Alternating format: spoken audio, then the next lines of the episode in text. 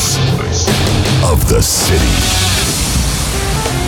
Добрый день. Вы слушаете радио Imagine в студии Александра Ромашова. Сегодня у нас в гостях народный артист России, директор музейного комплекса Исаакиевский собор Николай Буров. Здравствуйте, Николай Витальевич. Добрый день, Александр. Добрый день, радиослушатели. Мы находимся вот в нашей студии, здесь, на Жуковского, 57. Э, в центре города, конечно, это может быть не самое сердце города, но все-таки очень такой старый и значимый сердце, для города район. Сердце, В двух шагах Тоже? Невский проспект. В одном шаге практически Москва Московский вокзал, первый вокзал этой страны, первая железная дорога. Так что сердце сердцем. Что для вас это место, вот конкретно это место? Улица Радищева? Вы знаете, это удивительные улочки, по которым когда-то было очень хорошо ходить. Сейчас все, конечно, меняется, и труднее ходить от того, что машин много днем, э, ночью припаркованных машин много. Но это все равно остается такой, какое-то очень любимое, какое-то место любимое. Здесь есть маленький сквер, веры. Здесь есть чудные совершенно бродящие по улицам не бродяги. Здесь есть большой концертный зал «Октябрьский». Да, на месте снесенной греческой церкви, но этому залу уже с 67 года случилось почти 50 лет, вот в будущем году получается 50 лет, а он, в общем, тоже какой-то центр очень притягательный, это заметно. Ну и улица чудным образом упирается в Литейный проспект, куда без Литейного проспекта уже. Да, э, Николай Витальевич, вот я начну, наверное, с театра. Я сказала своей маме, что буду брать у вас интервью, буду с вами беседовать. И мама сказала, боже мой, какой актер, какой актер. Я же помню его в «Хозяйке гостиницы» и в других спектаклях. Но почему он ушел из театра? Спасибо вашей маме. Э, мне иногда становится чуть-чуть не по себе, когда мне говорят «моя бабушка» или «мой дедушка». Нет, ну я вас, кстати говоря, тоже помню в этом спектакле, хотя это было довольно-таки давно. Да, уже давно мы этот спектакль в последний раз сыграли. Когда еще театр был пушкинским. Да, когда театр был пушкинским и когда я отмечал свое 50-летие. Это был самый последний спектакль. У меня было такое правило в течение 18 лет. В свой день рождения играть свой любимый спектакль. «Хозяйка гостиницы» 12 лет была моим любимым спектаклем. Это действительно спектакль, который мы возили очень широко и по нашей стране. И я помню первые большие шумные гастроли за границу. Мы показывали его в Риме. Там, где про Гальдони-то знают и да. чуют больше, чем мы и то там произвели какой-то фурор. Нас попросили даже сыграть дополнительный спектакль, несмотря на то, что в этот вечер, почти ночь, шел большой футбол. А итальянцы, они же бешеные. Это у них родилось да. слово «тифози». Да, они сумасшедшие болельщики, и тем не менее пришли, да?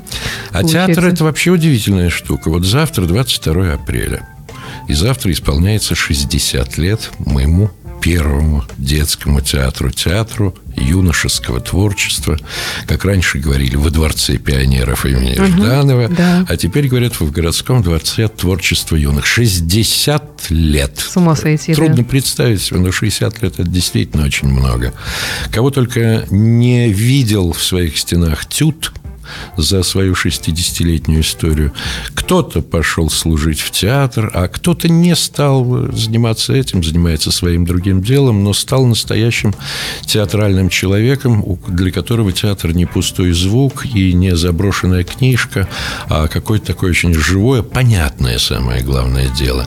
Тот, кто основал этот театр, это Матвей Григорьевич Дубровин, светлой памяти, он, конечно, не ставил задачу готовить абитуриентов театрального института отнюдь и не ставил задачу готовить специалистов закулисного дела театрального. Нет, он просто говорил, что мне нужны люди, которые по-особому социализируются, как сейчас принято говорить. Это люди, которые уверенно себя чувствуют в пространстве общества и в пространстве театра тоже, как одной очень живой части великой и могучей культуры. То есть там вы постигали азы актерского мастерства, как говорится, а вот это самое актерское мастерство. Но я не являюсь профессиональной актрисой, вообще не являюсь актрисой, и мне всегда интересно. Вот как может э, эта специальность вообще в обычной жизни человеку пригодиться? Вот конкретно вам, в чем она помогает, в чем-то, может быть, мешает? Вы знаете, э, каких-то основ этой профессии иногда не хватает тем людям, которые берутся за публичные профессии. О, да. Это поняли давно уже и э, поняли не только где-то на Западе, где любой приличный университет имеет свой театр, но поняли и у нас с самого начала, когда был основан Московский университет, тогда императорский, а это произошло аж в 1755 году по указу Елизаветы Петровны, то там где-то практически в это время родился театр, который помогал будущим будущему цвету нашей страны помогал в том деле, которое называется управление аудиторией, э, расположение себя в пространстве, умение быть убедительным, умение донести мысль. Это было все задолго еще до теории Станиславского, которая все уже четко разложила по полочкам и сделала так, что до сих пор интересно. Случилось эк, когда уж больше ста лет назад, а весь мир признает, да, Станиславский – это особое слово в театральном деле мировом, и это, в общем, основоположник художник современного психологического театра. Он создавал театр, театр-дом, не пошлый антрепризный театр той поры, когда собрались, разбежались, собрались, разбежались, быстро накосили где-то и убежали. Сейчас такое есть, пожалуйста, антреприза такая же есть, и чесом это Ну, я уже поняла по вашему но ироничному есть, да, выражению. Но есть сложившиеся, удивительные, да, театры, театры, дома, дома, домы, угу. если хотим. Театр «Семья», где актер растет, где счастливым удается прожить всю жизнь, где есть старшина, старший в этой семье, это главный режиссер или художественный руководитель. Э, практически вот в таком э, размахе это есть только в России. Ну, может быть, еще в некоторых странах, которые раньше входили в состав да. СССР. Э, во всех других странах всегда завидовали этому и говорили, что у нас есть удивительное богатство. Во-первых, поддержка государства, государственный театр, а с другой стороны, вот именно богатство построения этого театра. Буквально третьего дни случилась отчетная выборная конференция в Союзе театральных деятелей здесь, в Петербурге. Угу. И осталось теперь провести только московскую конференцию, а потом в Москве уже российскую конференцию. Вот раз в пять лет происходит такое событие, и на этой конференции много говорилось о том, что не сделано, что плохо, что мешает. Но и многое говорилось о том, как полезен этот союз, когда-то созданный Марьей Гавриловной Савиной. Великой основоположницей вот этого вот союза, когда, когда-то это называлось Российским театральным обществом, но именно она сделала это, она заложила основы милосердия театрального, когда э, на свои собственные средства она построила приют для одиноких актеров. Тогда семь человек в самом начале, и сегодня сто у нас, еще больше в Москве. Все-таки какая-то такая вот надежда, что уж совсем, совсем, совсем плохо не будет, даже если случится то, что неизбежно, неизбежно случается со всеми. Старость и вытекающие последствия. У нас чудный дом на Петровском острове. Его помогли сделать, помог президент, помогла администрация президента сделать совершенно вызывающую восторг э, историю э, с прекрасным комплексом и с эм, Старость не может быть прекрасной, потому что она прекрасна по-своему, но она ужасна теми испытаниями, которые она дает. Но здесь все время есть вот какое-то обезболивание, покой и еще что-то. Ну, Кстати, в общем-то, с другой стороны, и радость то, что человек дожил до глубокой старости. Конечно. Потому конечно. что не всем это дано как раз. Конечно, конечно. Увы, к сожалению.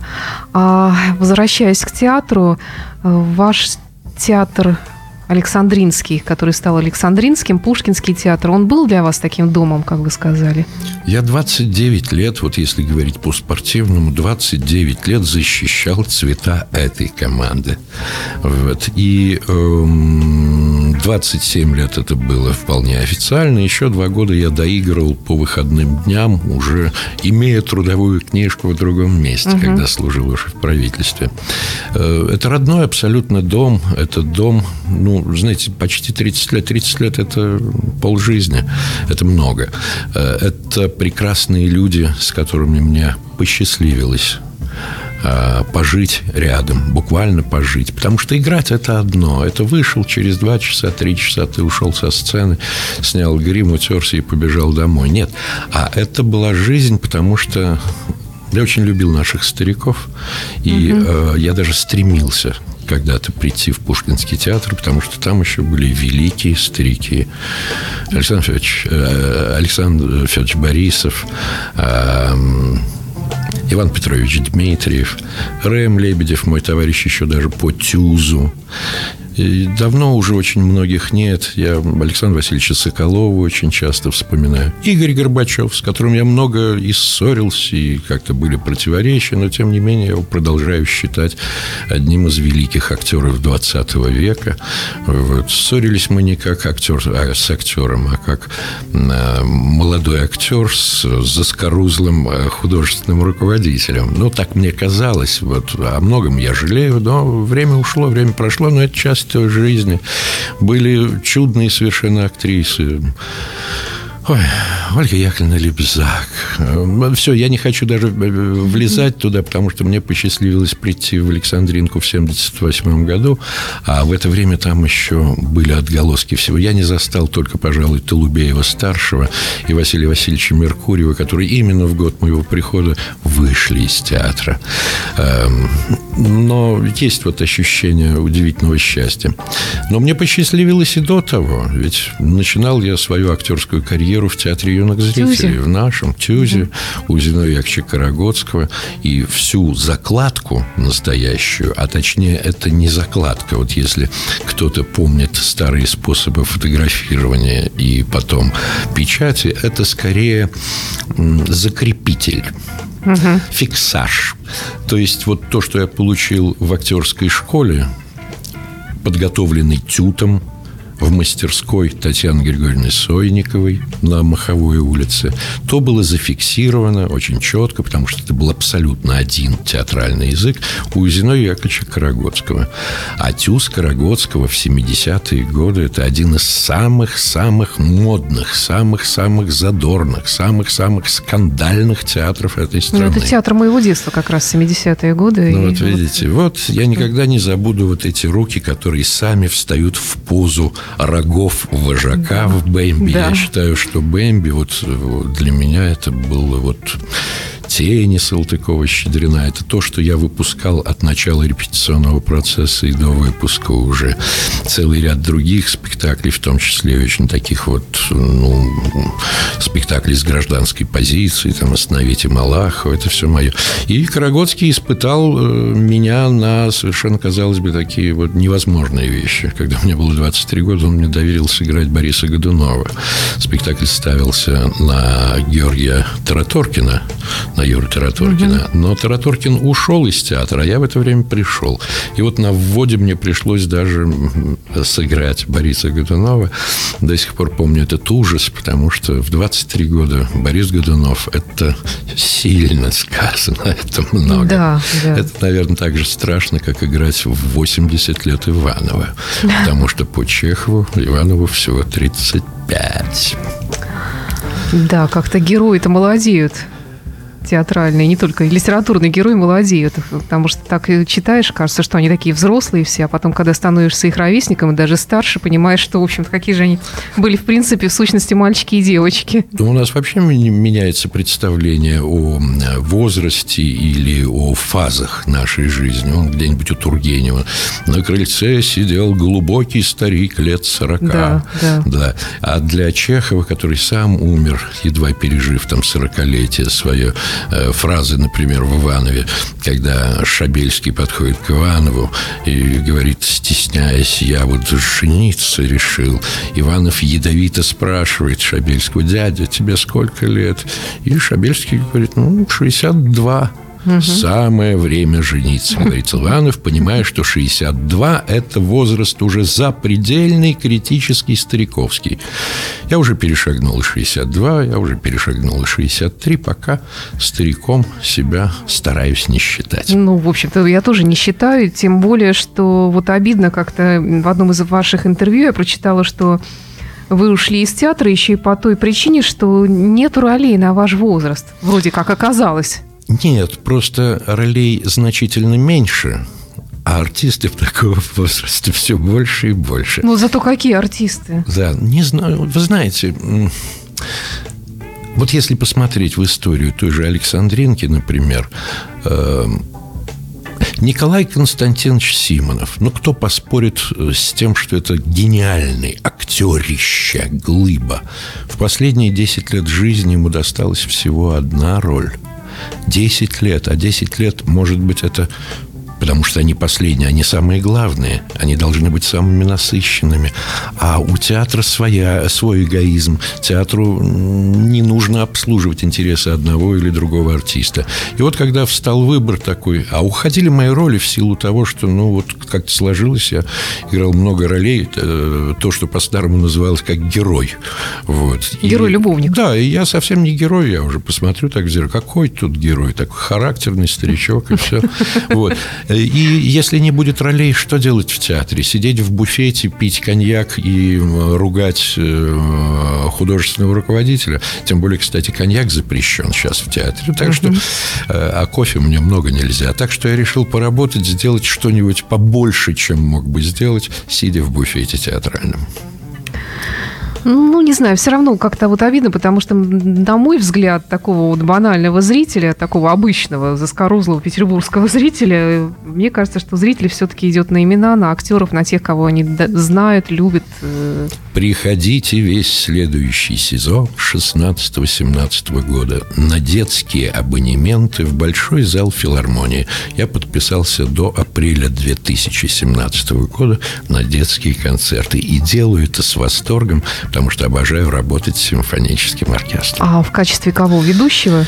ведущий, чтец. Э, да, да, да это да. такое озорство, там, знаете, это хорошая, замечательная mm-hmm. штука, тем более, что я очень люблю наблюдать за залом. Хоть я уже и подслеповат, но я вижу, как год от года, занимаюсь этим уже давно, как год от года подрастает вот эта аудитория, как они вылезают сначала, им становятся короткими рукавчики, штанишки, а потом, глядишь, они уже переодеваются и становятся почти дяденьками, когда у тех тех, кому было там 4-5 лет при первом свидании, ты уже видишь, как пробиваются усики, тут понимаешь, что время бежит, но они ходят, они ходят э, в свой любимый зал, а большой зал филармонии – это фантастика, удивительная. Да. Его нужно просто научиться есть со вкусом, потому что это, это пища, это еда, и не только для голодных, но и для гурманов в первую очередь, потому что это здорово. А большой оркестр. Оу, мне посчастливилось работать с разными оркестрами. И по-настоящему я где-то влюбился в такую работу еще, опять же, вспоминая в 70-е годы, когда мне посчастливилось познакомиться сначала с Андреем Петровым, тут же с э, Юрием Тимиркановым. И пошло-поехало. Труднее всего было работать с Пендерецким. Ну да, это э, человек-экспериментатор. Да.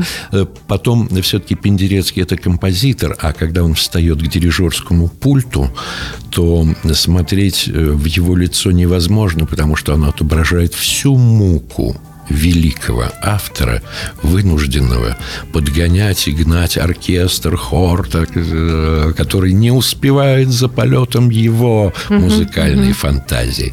Но, с другой стороны, это очень интересно, потому что я никогда этого не забуду. Может быть, когда-нибудь удастся описать. Описать в книге? Описать, да, один вечер из жизни великого композитора мира э, Пендерецкого. Есть э, воспоминания, они очень яркими остаются. Я думал, так они начнут уходить со временем. Нет, есть что вспомнить, потому что там столько эмоций. И сам по себе вечер тот был. Вот именно один вечер из жизни великого композитора. А вы не считаете, что еще рановато заниматься написанием мемуаров? Э, я думаю, не опоздать бы просто. Может, резко случится поздно. Но, ну, это да, надеюсь, это все мы с подвогом ходим, да. Надеюсь, Увы, что к сожалению. Успеется. Э, скажите, пожалуйста, вот тоже еще, может быть, такой немножечко болезненный вопрос. С появлением Фокина получилось так, что и вы покинули театр? Ну, не совсем. Фокин ведь появился в театре где-то так вот э, в 2002 году, можно сказать. В то время ставился спектакль «Ревизор» Я участвовал в «Ревизоре». Это был спектакль, который сломал все сложившиеся представления о Пушкинском театре. Вот. Я, я не видела, поэтому не, не представляю, что там А вы можете заглянуть в интернет, вот если набрать угу. «Ревизор Александринский театр», есть записи этого спектакля. Посмотрите, кстати, это очень интересно, потому что Фокин принес э, в театр дыхание Мирхольда – а Мирхольд – это человек в истории Александринского театра не случайный.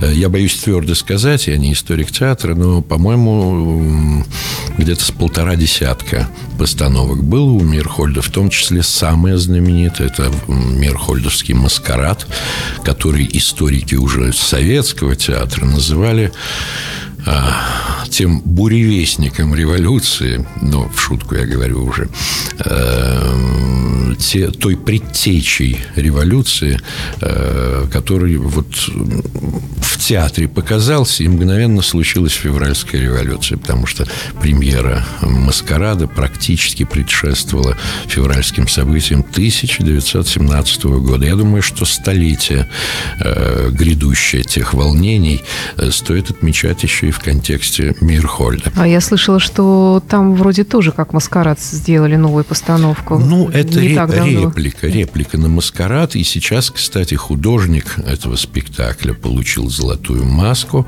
И кто же там еще получил золотую маску? А, и мой коллега Николай Мартон – Угу. Вот Николай Мартон э, получил тоже золотую маску за эту работу, и мне кажется, это хорошая оценка этого спектакля. Но это, опять же, такая вот реплика. Почему? Потому что Мир Хольт без э, своих художников, без своих актеров, он бы тоже был немножко иным. А здесь вот есть такой ремейк оттуда. Э, и Семен Пастух, художник этого спектакля, мы учились вместе в одно время на Маховой, он сделал очень точную, совершенно красивую реплику, очень яркую такую. Это интересный спектакль, мне кажется, на сцене Александринки. А вопрос ваш сводился к тому, что изменилось в Александринке. Все изменилось, мне начался, кажется. Начался абсолютно новый этап жизни этого театра. Вот. Театр, во-первых, быстро очень и удивительно искусно подготовился к своему юбилею. Я помню очень хорошо юбилей 225 лет. Э, и мне запомнился, конечно, юбилей 250 лет. Театр умудрился ну, тут без локомотива Фокина вряд ли что-нибудь случилось бы. Он умудрился за полтора практически года сделать такую реконструкцию, которая, в общем, иногда застревает на отметке 5-10 лет. Здесь за полтора года все случилось, сцена стала абсолютно супер современный и так далее. Зал причесался, весь театр стал какой-то вот такой вылизанно хорошенький. Вот. Конечно, что-то ушло вместе с пылью. Естественно, да. Вот я ушел тоже вместе с пылью. Но сделали, осуществили ту мечту, которую мы все время жевали, жевали как мечту, как грядущий коммунизм. Я имею в виду малую сцену. И Фокин э, решил не называть ее малой сценой, он назвал ее новой сценой. Это действительно новая абсолютно. На месте полуразрушенных театральных мастерских которых тоже была своя прелесть, конечно же, и своя пыль, и свои самые главные удивительные мастера. Но все меняется, все становится современным. Сегодня это суперсовременный такой театральный кластер, скажем так. Николай Витальевич, ну я вам признаюсь честно, что я не хочу ходить в театр, где стоят на головах, где танцуют э, вместо костюмов в картонных коробках э, и, и так далее. Ну, не знаю. Вот... Э, ну, вот, кажется, тоже вы мне задаете вопрос, да. что я ушел из театра. Я и ушел, а вы так по-доброму отвечаете. Вы говорите о том, что как театр а идет вперед. Как же, я могу, как же я могу разрушать то, что, э, в общем-то, э, требует, наоборот, сохранения, любви? Я уверен, что приходит новый зритель, новый запрос какой-то. Театр – это удивительно ответственное место. Театр – это не место развлечений. Театр – это место взаимной ответственности. И театр несет ответственность за то, каким он зал видит и каким он зал воспитывает. Эта ответственность очень большая, и меня вообще немножко ощущение, что вот сегодняшний театр, несмотря на то, что мы бодро говорим, мы живы, мы живы, мы живы, мы живы, действительно, но вот бывает такое время, когда вдруг то золотуха мешает, то понос, вот, а вроде бы и не смертельно, но да. что-то меняется. А может быть, это уже брюзжание, может быть, это уже... Ну, почему бы не брюзжать, да. собственно говоря, если есть тема? Да, да. вот я э, думаю, на кого списывать какие-то герят, э, геронтологические э, симптомы, на себя или на то, что вокруг происходит. Но я стараюсь сначала списать на себя. Если помогает, хорошо, значит, придумаю что-нибудь такое для себя. А если не помогает, вот тогда вот становится чуть-чуть грустнее. Вот мы сидим здесь, и по стечению обстоятельств мимо проходит актер БДТ Михаил Морозов, да. тоже который у нас бывал в студии. И в театре БДТ, мне кажется, происходит то, что происходило когда-то в Александринском, только чуть-чуть раньше. Сейчас с могучим там. Да, но них... что же, это опять же новое время, новая эра. Я не могу в силу э, своего все-таки малого возраста э, судить о том, что происходило в БДТ, когда туда ворвался, буквально ворвался, сильно, мощно когда-то Георгий Александрович Товстоногов. Ведь верещали, писали на него письма в обком партии, требовали там снять, расстрелять и все прочее. Э, Товстоногов очень жестко поступил с труппой. Э, он очень жестко расчистил труп группу. Вот. Сколько действительно было трагедий, там еще чего-то. Но Товстоногов ясно ощущал, для чего он это делает. И он не ломал суть театра, а он просто делал его современным, мощным и единственным. БДТ так и остался, Товстоноговский. Да, БДТ да, единственный да. театр вот именно такой, а не какой-то. Это, конечно, вес, авторитет, талант, гениальный талант Товстоногова. Потому что театр обычно, вот есть какой-то такой средний возраст жизни. Э, там, скажем, 10 лет, вот считается. Надо жить 10 лет, потом надо умереть и родиться заново. В каком-то ином чуть-чуть качестве. Театр Товстоногова жил... Ох, даже не 30 Много, лет, да. даже не 30, потому что инерции Товстоноговского театра хватило для БДТ еще. И ну, вот вплоть до э, жизни э, Кирилла Юрьевича Лаврова. Ведь правда же, потому что я представляю, как было трудно Кириллу Юрьевичу э, как трудно было Тимуру Чхидзе, но они все-таки э, старались сохранять вот это. Но вот видите, подошло время необходимости сделать реконструкцию театра, физическую, потому что он э, нуждался уже в, э, что называется, в серьезной санации физической, физической. Ну, как, да, насколько да. хорошо сделали, я боюсь сказать. При демонстрации, да, это убедительно, тоже суперсовременная сцена. Потом меня кое-что удивляло, когда я входил в этот зал. Вот. Но, скажем, когда пьяные получили золотую маску и были названы угу. э, лучшим спектаклем России. Ну, меня это порадовало честно признаюсь. Я смотрел этот спектакль. Э, ну, это, во всяком случае, спектакль. Во всяком случае, это театр. Ну, кое-что... Противоречивые вот Единственное, что меня коробит, знаете, я могу материться виртуозно. Угу. Я просто знаю места и аудиторию, где вряд ли себе это позволю. Во всяком случае, пока не закиплю на какой-то точке, когда я перестаю себя контролировать. Так вот, сцена все-таки то место для меня, которое, ну, табу на это существует, и все. Там есть определенный перебор этого плана, но это вообще, наверное, э, болезненность э, нынешнего театра и современной драматургии, которая ищет эм, провокационные поводы для того, чтобы расшевелить зал. Но я не знаю, этим ли надо шевелить. Не знаю, не знаю. Я, вы знаете, все-таки сделал два шага назад, встал вот так вот на заднюю ногу и смотрю на то, что происходит, не бросая театрального поля. Я остаюсь э, членом правления Союза театральных угу. деятелей, я участвую в жизни дома актера, я хожу на спектакле, реже, чем надо бы, но э, максимально по своим возможностям, потому что мой рабочий день далеко не 8 часов. Вот. Да. Я напоминаю нашим студиям, что у нас в гостях сегодня народный артист России, директор музейного комплекса Исаакиевский собор Николай Буров. И от театра вот хотелось бы перейти к вашей следующей э, профессиональной такой сфере деятельности, когда вы были членом правительства петербургского, министром культуры, как называл вас Константин Мелихан, э, петербургским. Валентина Ивановна начала называть да? так меня. Да, да. да. Мой министр культуры, говорила она. Как вообще вот из этой театральной среды совершенно иная сфера деятельности? Если бы не было, было нескольких лет э, работы председателем Союза театральных деятелей, где приходилось вести в общем-то, и хозяйственную работу, Э, и финансовую, э, вряд ли бы я вообще и решился бы на такой переход, потому что у меня не было оснований бросить все. И э, так вот. Это были не психи, ничего. Мне не нравилось состояние комитета по культуре на тот момент. Очень не нравилось. Вот. И я решил, ну, вот пока идет капитальный ремонт Александритный, на годик уйду. Угу. Главное, тут что-нибудь проветрю, вымету и вернусь себе спокойно. Ну, застрял чуть дольше, три с половиной года мне пришлось этим заниматься. Но я вспоминаю все равно об этом э, как-то...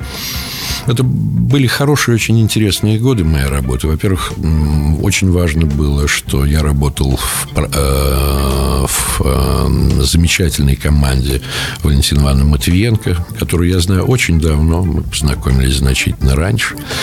Эм, мне кажется, что нам удалось кое-что сделать уже комитету по культуре, кое-что эм, обнаружить намерения на будущее, которые потом сказывались уже в инерционном ходе, уже после моего ухода.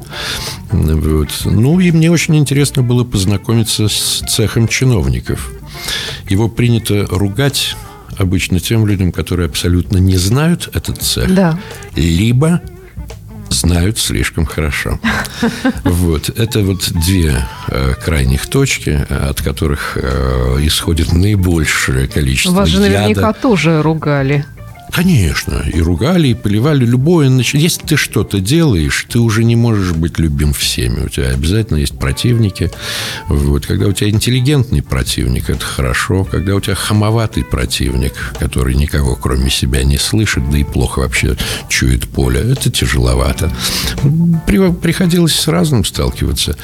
Наверное, я в чем-то был не точен и не прав в намерениях. Вот. Но намерения были самыми благими, и мы, на мой взгляд, и он не менялся за все это время, мы э, где-то очень опоздали э, в период 91 92 93 год, когда мы договорились все вместе в обществе, что мы живем по иным законам, нежели те, которые э, были ранее, нам нужно было менять гораздо больше в нашем жизнеустройстве. Если мы закричали, мы хотим капитализма, так извольте и получить капитализм во всей прелести.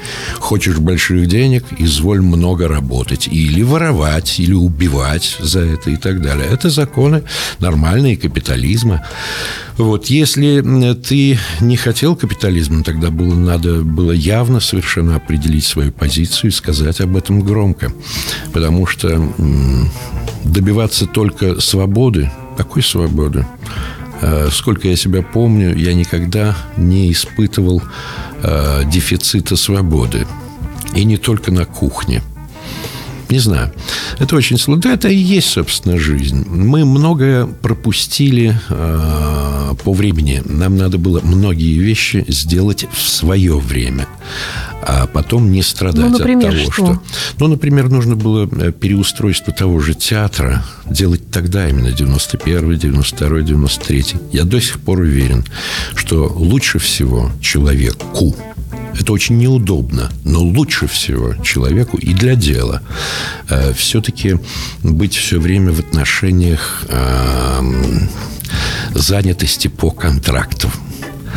Э, То это... есть, когда его сроки пребывания на том или ином месте ограничены строго? Когда есть возможность эти сроки пролонгировать или прерывать. Это очень хорошо дисциплинирует.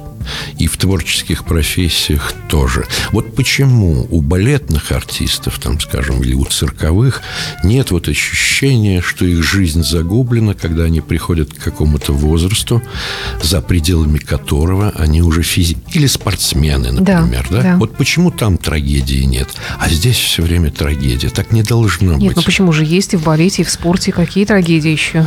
Ну, извините, это не Трагедии, когда раньше времени что-то мешает, какие-то объективные причины. А когда приходит возраст, ну вот вспомните, балетные, там, скажем, в 17 лет заканчивают, в 18 лет работают, сложите 17 до 18, 35, да, да. и в 35 надо Пенсия. абсолютно менять жизнь, либо быть моей Плесецкой – либо быть готовым к этим переменам и уже запастись Либо каким-то готовиться, чем-то да, другим. готовить да. новый багаж. А багаж – это прежде всего новая профессиональная подготовка, да. новая теоретическая подготовка. Все возможно.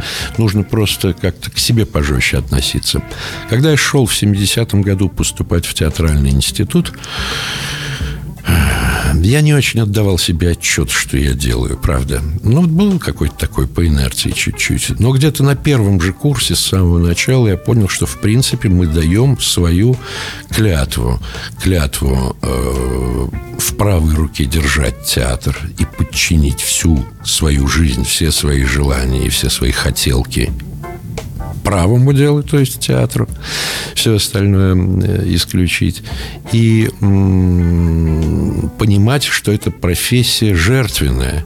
Ты дал ей клятву, когда дается клятва Гиппократа врачами, и ты должен теперь эту профессию хранить как самое лучшее. Это все описано тысячу раз. Есть уже заезженные, как поговорки или пословицы, фразы из того же Константина Сергеевича Станислава «возлюби искусство в себе, а не себя в искусстве» и так далее, и так далее, и так далее.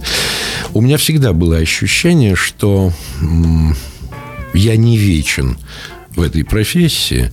Вот. И поэтому это толкало меня всегда на какое-то любопытство, на еще что-то, на получение каких-то дополнительных знаний. Например? Ну как, я пытался освоить основы э, финансового рынка и так далее. Между делом так. Э, когда я пришел э, как председатель СТД, я понял, что это мне пригодится. Все мои главные бухгалтеры вот за все это время, а всего-то этому времени 15 лет, но это 15 лет, четверть моей жизни. Так вот, все главные бухгалтеры стали бояться меня. Почему? Потому что я читаю документы по диагонали достаточно быстро, и все время я ловлю блох. Даже у самых аккуратных бухгалтеров, а это очень аккуратный, настоящий народ. Все равно прыгают иногда блохи по, по страничкам. Я их вылавливаю каким-то автоматом. Не знаю, может, Господь помогает. Возвращаясь э, в наш родной город э, и к вашей теперешней сфере деятельности, как директор музейного комплекса Исаакиевский собор, не могу не спросить, естественно, э, закончится ли когда-нибудь вот история с принадлежностью Исаакиевского собора, церкви, либо свету? Или это бесконечная история, как вы предполагаете все-таки? И почему? Знаете, эта история началась где-то за сто лет до того, как я родился. Вот как было закончено строительство, как был освящен собор, так и начались вот эти вот «отдай, отдай». Но в то время была другая ситуация. Церковь не была некой вот отделенной от государства историей. Это было тело государства, это было своеобразное министерство в этом государстве. И даже тогда царское правительство отказывало таким притязаниям, отвечая, вот вам жалование, вот вам еще что-то, но даже кружечные сборы извольте отдать в казну. В иной год кружечных сборов хватало на годовое содержание этого великана, колосса. Но надо учесть, что в то время этот колосс был молод – хотя и у него уже кривились и колонны и так далее. Была история, когда э, в 70-е годы, то есть вскоре после завершения строительства, уже потребовался архитектор Месмахер для того, чтобы привести в четкое соответствие вертикалям то, что успел там настроить угу. Монферран. Вот. А сейчас мы говорим уже о ну, в общем, сверхвзрослом э, сооружении, сверхвзрослом великом доме. Этот сверхвзрослый дом требует особого внимания, ежедневного. Вот вы знаете, даже человек – даже вполне здоровый, придя в определенный возраст, за редким исключением, эм, обязан каждый день принимать свою горсточку таблеток и помнить о том, да. что ему не 18, так и с Великим домом тоже. Ему надо ежедневно лечить. Мы даже говорим, когда что-то делаем, какой-то большой реставрационный проект, мы говорим так, вот, например, ангельская балюстрада. Наши ангелы э, лечатся? Кто амбулаторно, не исчезая со своей высоты, а кого-то пришлось и в больницу отправить для того, чтобы потом выздоровевшего вернуть на место, для того, чтобы все 24 ангела балюстрады Исаакиевского собора исполняли свой извечный долг, хранили этот город, хранили эту страну. Вы так хорошо рассказываете, мы хотим к вам прийти на экскурсию. Приходите. Вот совсем недавно была э, пресс-служба губернатора. Э, дети, ветераны, еще что-то. Мы что могли, показали. И даже то, что не показывают обычным экскурсантам. А тут же недавно, как я поняла, показывали маятник Фуко легендарный. Да. Ну вот здесь провели по подвалам. Кстати, в подвале последние 30 лет лежал маятник Фуко. Мы его сейчас подняли по случаю 85-летия его первой демонстрации. Угу. Потому что первая демонстрация и официальное открытие музея, правда, чуть-чуть в ином качестве, чем сейчас случилось, 12 апреля 1931 года. Ровно за 30 лет, день в день за 30 лет до того дня, когда мы взорвались от восторга первого полета в космос да. Юрия Гагарина. Вот видите, какие интересные даты. 12 да, даты. апреля заиграла.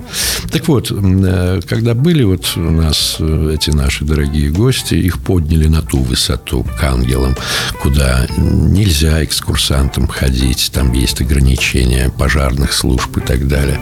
Опустили в подвалы, показали все, в том числе и маятник. Маятник недолго будет лежать. Мы через месяц, уже меньше даже, э, все-таки приберем берем его на хранение и придумаем еще какой-нибудь вот такой праздник этого маятника, потому что сегодня, я думаю, это не противоречит э, нашим общим представлениям о мироустройстве, потому что это объективные законы физики. Их придумали не атеисты и не в церкви их придумали. Это Господь распорядился так, а люди попытались осознать и со временем через ошибки, через костры инквизиции все-таки пришли к пониманию того, что она и вертится, и не только вокруг Солнца, но и вокруг себя. Кстати, маятник Фуко не доказывает вращение вокруг Солнца. Он доказывает суточное вращение Земли угу. вокруг своей угу. оси. Вот. Просто многие ошибаются, думают, то, что вертится. Но она угу. вертится в двух э, плоскостях, да. поэтому это вот так. И э, почему я так поэтизирую? Исааки? Наверное, потому что я с ним вырос. Вот как-то он всегда, да? да, он всегда чуть-чуть грел издалека и очень убеждал. Но к нему относились ведь не всегда так. Э, когда его еще строили, уж сколько пам памфлетов, сколько анекдотов было, уж как кололи Монферрана за это творение. Вот. Ничего, достроил. Когда достроил, его открыли так вот как-то... А, и тут же пустили. Это гнусная чернильница, нарушает небесную линию Петербурга. И, в принципе, его так вот покалывали, покалывали практически до Второй мировой войны, до Великой Отечественной войны. И только после Отечественной войны вдруг появились сначала робкие, а потом все более уверенные голоса о том, что все-таки это шедевр. И вот, наконец, мы сошлись на том, что уже никто, во всяком случае, я не слышал из живых э, критиков, не говорит о том, что это ошибка. Э, все говорят о том, что это любимая место Петербурга и обязательно его визитная карточка и примета.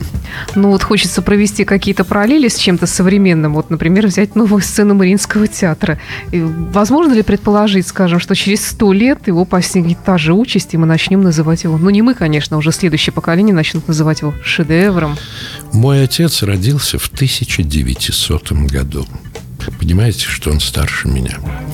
И ему было почти столько лет, сколько мне сейчас, когда строили. Я еще мальчиком был, а ему уже было достаточно много лет, когда начали строить довольно быстро э, телебашню да. на Петроградской да. стороне.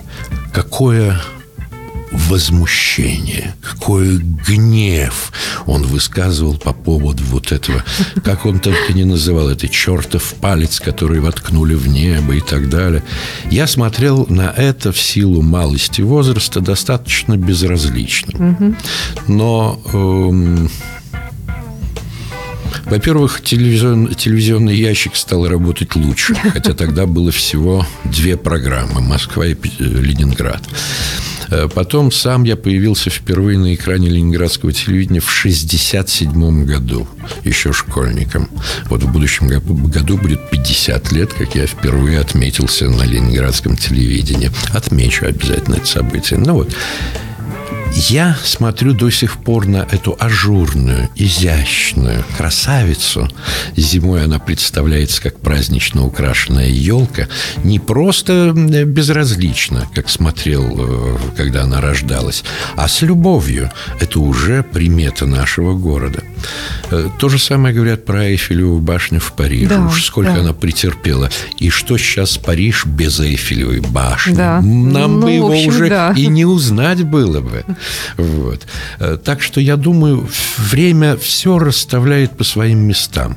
Полюбится ли, станет ли своим новая сцена, вторая сцена Мариинского театра, не знаю. Для меня театр, ну, наверное, важен, если судить так, как судят по творениям Росси, например. Важно, как он э, выглядит снаружи, но гораздо важнее, что он представляет из себя внутри. Вторая сцена Мариинского театра, поверьте мне, а я уже и в зале сиживал, и на сцену хаживал. Так вот, эм, очень хорошая, современная театральная история э, эта сцена. Причем она хорошо приспособлена для посетителя и очень хорошо приспособлена для артиста. Э, там очень многое продумано. Да, там еще есть щели, через которые дует. Там не все случилось так, как задумывалось с подземными паркингами. Не знаю. В конце концов, дело специалистов. Я в этом плане невежда. Но то, что в этом зале хорошо – как будто тебя в лукошко янтарное положили. Это я с уверенностью говорю. А снаружи снаружи. Не знаю, давайте попробуем поговорить об этом, ну, лет хотя бы через 95. Попробуем. Николай Витальевич, к сожалению, вот наше время истекает, а я хотела все-таки спросить вас еще про наш город и про то, что туристический сезон уже открывается, впереди белые ночи. Есть ли нашему городу чем гордиться в этом смысле? Ну, понятное дело, что э, старыми творениями да, но, может быть, есть и что-то новое, что-то интересное такое, на что поедут э, туристы? Мы, мы в постоянном поиске. Причем в поиске не только какого-то отдельного события, но и целых направлений. Вот сейчас заговорили особо продвинутые организаторы э, туристического дела, заговорили о том, что э, туризм не должен быть только, вот скажем, информационно-зрелищным, он должен быть медицинским, вот отдельное направление. Да, Сейчас да. к тому есть основания и возможности. Он должен быть событийным, когда к нам приезжают не только на чемпионат мира по футболу, но и на музыкальные фестивали, на театральные фестивали и так далее. Э, он должен быть в удобное, хорошее время белых ночей, он должен быть более уличным. Это не о том, чтобы э, перекрывать опять движение в центре города, парализовать Дворцовую или Стрелку Васильевского, но, может быть, локальнее, больше в разных местах. Он должен быть гораздо доступнее в смысле передвижения по городу. К этому есть э, кое-какие ходы, они очень трудные, потому что город развивается такими рывками, толчками, но очень многое можно сделать. Но больше всего всего должны сделать горожане. Потому что приятное э, лицо города – это прежде всего лица горожан, идущих тебе навстречу. А какие сейчас эти лица? Часто очень сосредоточенно угрюмые и безразличные. Эм, надо пытаться смотреть в глаза, надо, не заставляя себя, улыбаться. Надо самому получать удовольствие от своего города. Мы немножко к нему так вот э, потребительски относимся, как будто бежим по серым переходам какого-нибудь парижского метро. Нет, стоит чуть-чуть поднять голову, когда есть такая возможность, и увидеть столько. Этот город надо чистить от карманников и от прочей дряни. Э, это происходит, это делается, полиция с этим борется борется, но тяжеловато. Ну, правда, и в Риме тоже так спокойно не, не, не, не, ну, не да, походишь. Да, да. Да. Так что много проблем, которые мы в состоянии решать и должны решать. У нас сейчас на отметке 6,5 миллионов годовой поток, приток туристов. Э, это совершенно недостаточно для такой жемчужины, какой является Петербург. И нам надо переходить на всесезонный туризм. А вот чем занять? Вот есть белые ночи, понятно, магнит. А чем занять черные дни? Вот здесь как раз и понадобятся усилия театров, Театр, музеев, конечно. музыкальных да. коллективов и так далее, и так далее, и так далее. И надо все время придумывать, не боясь фантазий. Ну что ж, к сожалению, все. Времени нет. Столько еще вопросов осталось за гранью, как всегда, э, с такими людьми, как вы, Николай Витальевич. Спасибо вам. Спасибо вам. Э, и до встречи в эфире. Я напоминаю, что у нас в студии был Николай Буров. Удачи вам во всех ваших начинаниях и крепкого здоровья, конечно. Со же. всеми наступающими праздниками. От Пасхи и Дня труда до, до самого великого праздника Дня Победы. Здоровья, здоровья и хорошего лета нам всем. Спасибо. Imagine Radio, where rock music lives.